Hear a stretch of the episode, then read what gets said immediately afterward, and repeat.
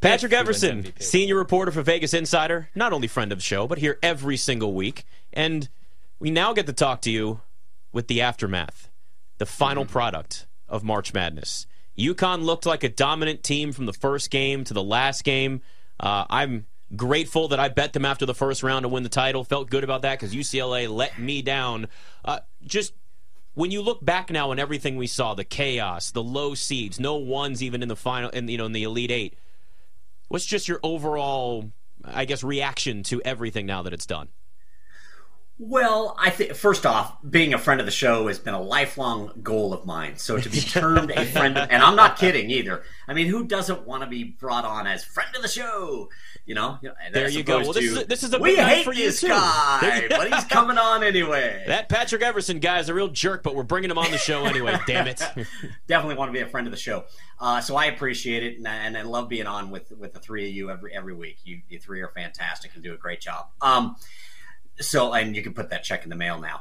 Uh, yes. Uh, but uh, my initial impression, as you look back on it, is this is this was really like March Madness. Like this was a tournament that really, and, and in a way that a tournament really hasn't in quite some time. Really, I don't want to say went off the rails because it was fantastic. Uh, I think I thought it was very entertaining, and and some teams got in the mix that you didn't expect to get in the mix, and uh, Florida Atlantic was probably underseeded. UConn was even at four was probably underseeded. Um, I think it was phenomenal. Now, I there were a couple of books. I don't think BetMGM was among them. I think BetMGM saw a really good handle on this tournament all the way through. I don't think the fact that there were you know no ones, twos, or threes in the final four, or obviously in the championship game, impacted them that much. But there were some other operators that did note, look, we would have seen much better Final Four handle with a little bit, with at least you know one of the marquee names in there. So they were a little, bit disappointed in that respect. But but look, it was a super entertaining tournament. It was a whole lot of fun. Um, I was inside a book of a, a, big Vegas book on Saturday night when that when that San Diego State shot went down and place went bananas. It was it was phenomenal. It was there's still a really good vibe all the way through and. Um, it is weird though. I'll tell you this getting off track a little bit, so I apologize. But I think it sort of ties into your question a little bit, Nick, and that is that March Madness is kind of the opposite of Super Bowl. The Super Bowl crowds start building up in Vegas sports books until you get to the day of the big game, and then you can't get a seat, and every place is packed. March Madness kind of goes in reverse. Last night, you could get a seat pretty much at any book you wanted to. There were people out, decent amount but it wasn't like you needed to have it reserved or anything like that. It kind of goes backwards. There's not a big crowd on Monday mm night for the championship game. Everybody's here for the first four days. You know, it's it's weird that way. Uh, Patrick, let's go over to the Masters. Rory McIlroy, sure. he's plus seven hundred. Scotty Scheffler opened at twelve to one. He's down to seven to one. Mm-hmm. Obviously, one of the more bet golfers. Then you have Jon Rahm nine to one. Um, I would assume all three of those guys would all three of those guys winning. Would that be a bad result for the book, especially Rory and Scotty?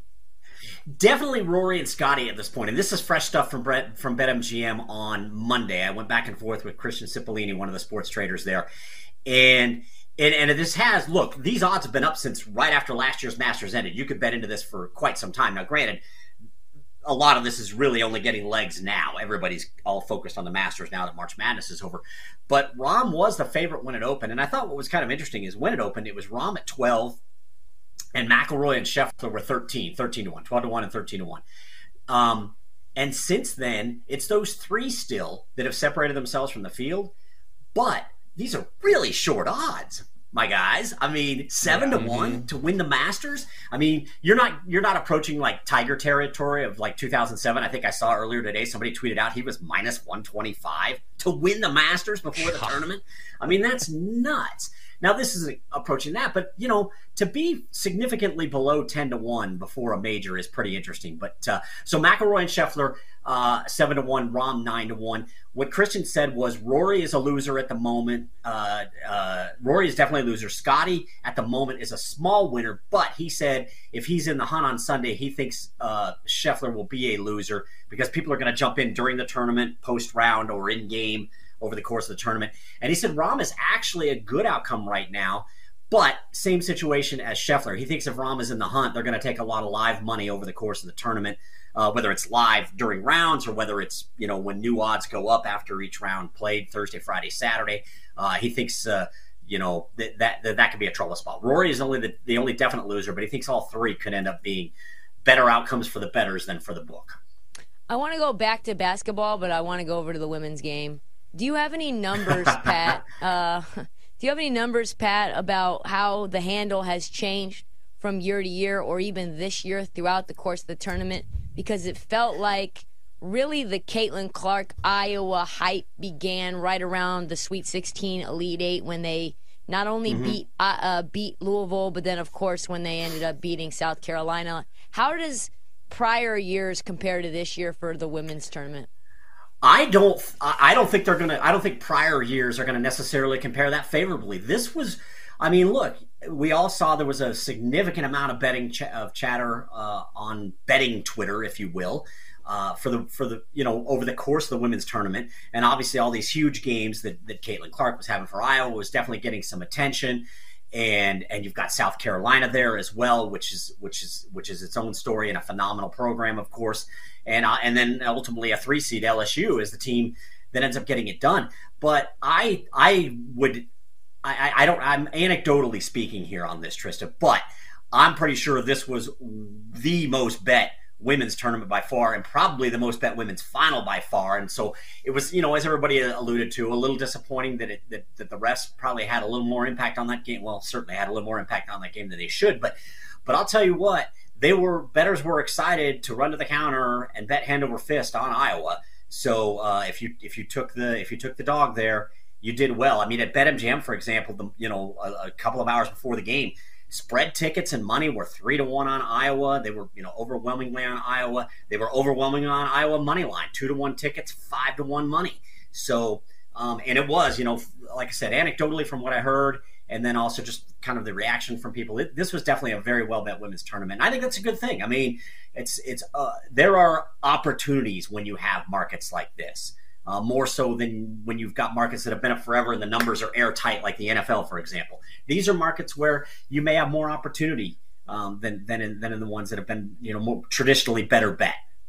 Do you think, Pat, that this is a an inflection point for the women's game, especially considering that Angel Reese, Caitlin Clark, Paige Bueckers, Azzi Fudd all coming back next year, and that there's maybe going to have some bleed over into the regular season and into the postseason next year too? I think it could. If you have all these all these key players coming back, I do think there's a there's a there's a better chance for that. Um, you know, there were people. I it just did seem like people were genuinely more enthused over the course of the tournament, over the course of the women's tournament than they have been in the past. And obviously, Caitlin Clark was a lot of that. Um, UConn has obviously got you know the, the, the long history, and again, like I said, South Carolina recently has been the uh, the more dominant team. If you've got these players coming back that kind of help capture that imagination. You need stars. I mean, you you need stars always. I mean, great teams are, are fine, but you've got to have standout players that people can uh, uh, can kind of gravitate to, and you see that in uh, you know in in really all of the major sports. If they're if you've got a team with a star that somebody can gravitate to, that team's going to get some interest. And um, if you've got multiple teams with multiple stars, those teams are going to get interest. So I wouldn't be surprised to see some carryover. I would I would certainly hope so. Pat, obviously, you know, top 10s and top 20s and outrights really popular for the Masters. What about the prop bets? I know Tiger Woods is playing, so I'm guessing those are pretty popular. And then anything with the live golfers? Yeah, a couple things, and I, I, actually actually asked Christian about both of those. So anything, if you're going to have Tiger Woods in a prop, look, it doesn't even matter now. He's six, he's sixty to one, he's seventy to one, he's whatever he is, whatever his odds are to win this tournament. It just doesn't matter. People are going to bet him, and I talked to multiple odds makers, not just BetMGM but uh, you know a few of the other books, larger books here in Las Vegas, uh, who who do pretty good work on the golf odds side, and they're just like, look, we just can't have Tiger Woods win. It really doesn't matter, even if we feel like he's got no chance of winning. The betters are going to come in and put their money on him. They just they want to. They always want to be on Woods, and I don't know how much longer that'll last, but it hasn't. It's not the way it was. Let's let's right. be honest, but it's it's not dead yet either. That's for sure. But as far as the props, what Christian said about this at BetMGM, he said the Tiger Woods specials are always very popular. And right now, as we head, you know, a couple days out from the tournament, Woods to make the cut is our most bet on prop.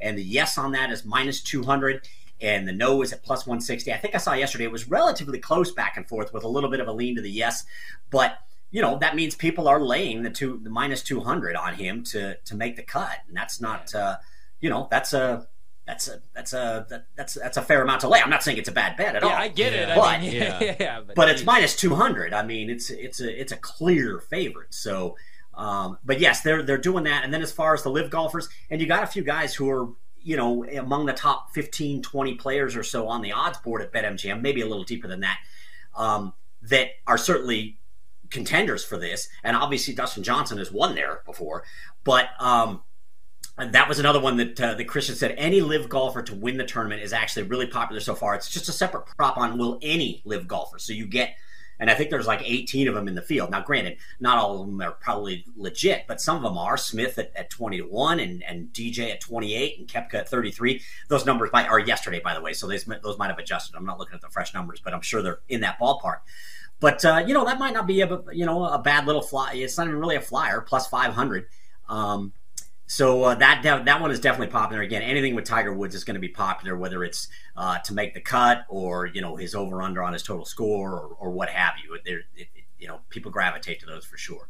Patrick, got about two minutes or so left here, 90 seconds. Uh, we were talking Sure. earlier about NFL win totals. It's so early. We haven't even had the draft yet, but it's at least interesting to kind of see where teams have come in. How, how much, if there's a lot at all, and just money has come in on a lot of these win totals? Because to me, I look at this and say there's still the draft that makes a difference, but we've had most of free agency. So I can understand why some people may look at like the Cowboys at nine and a half and take the over on their win total, for example.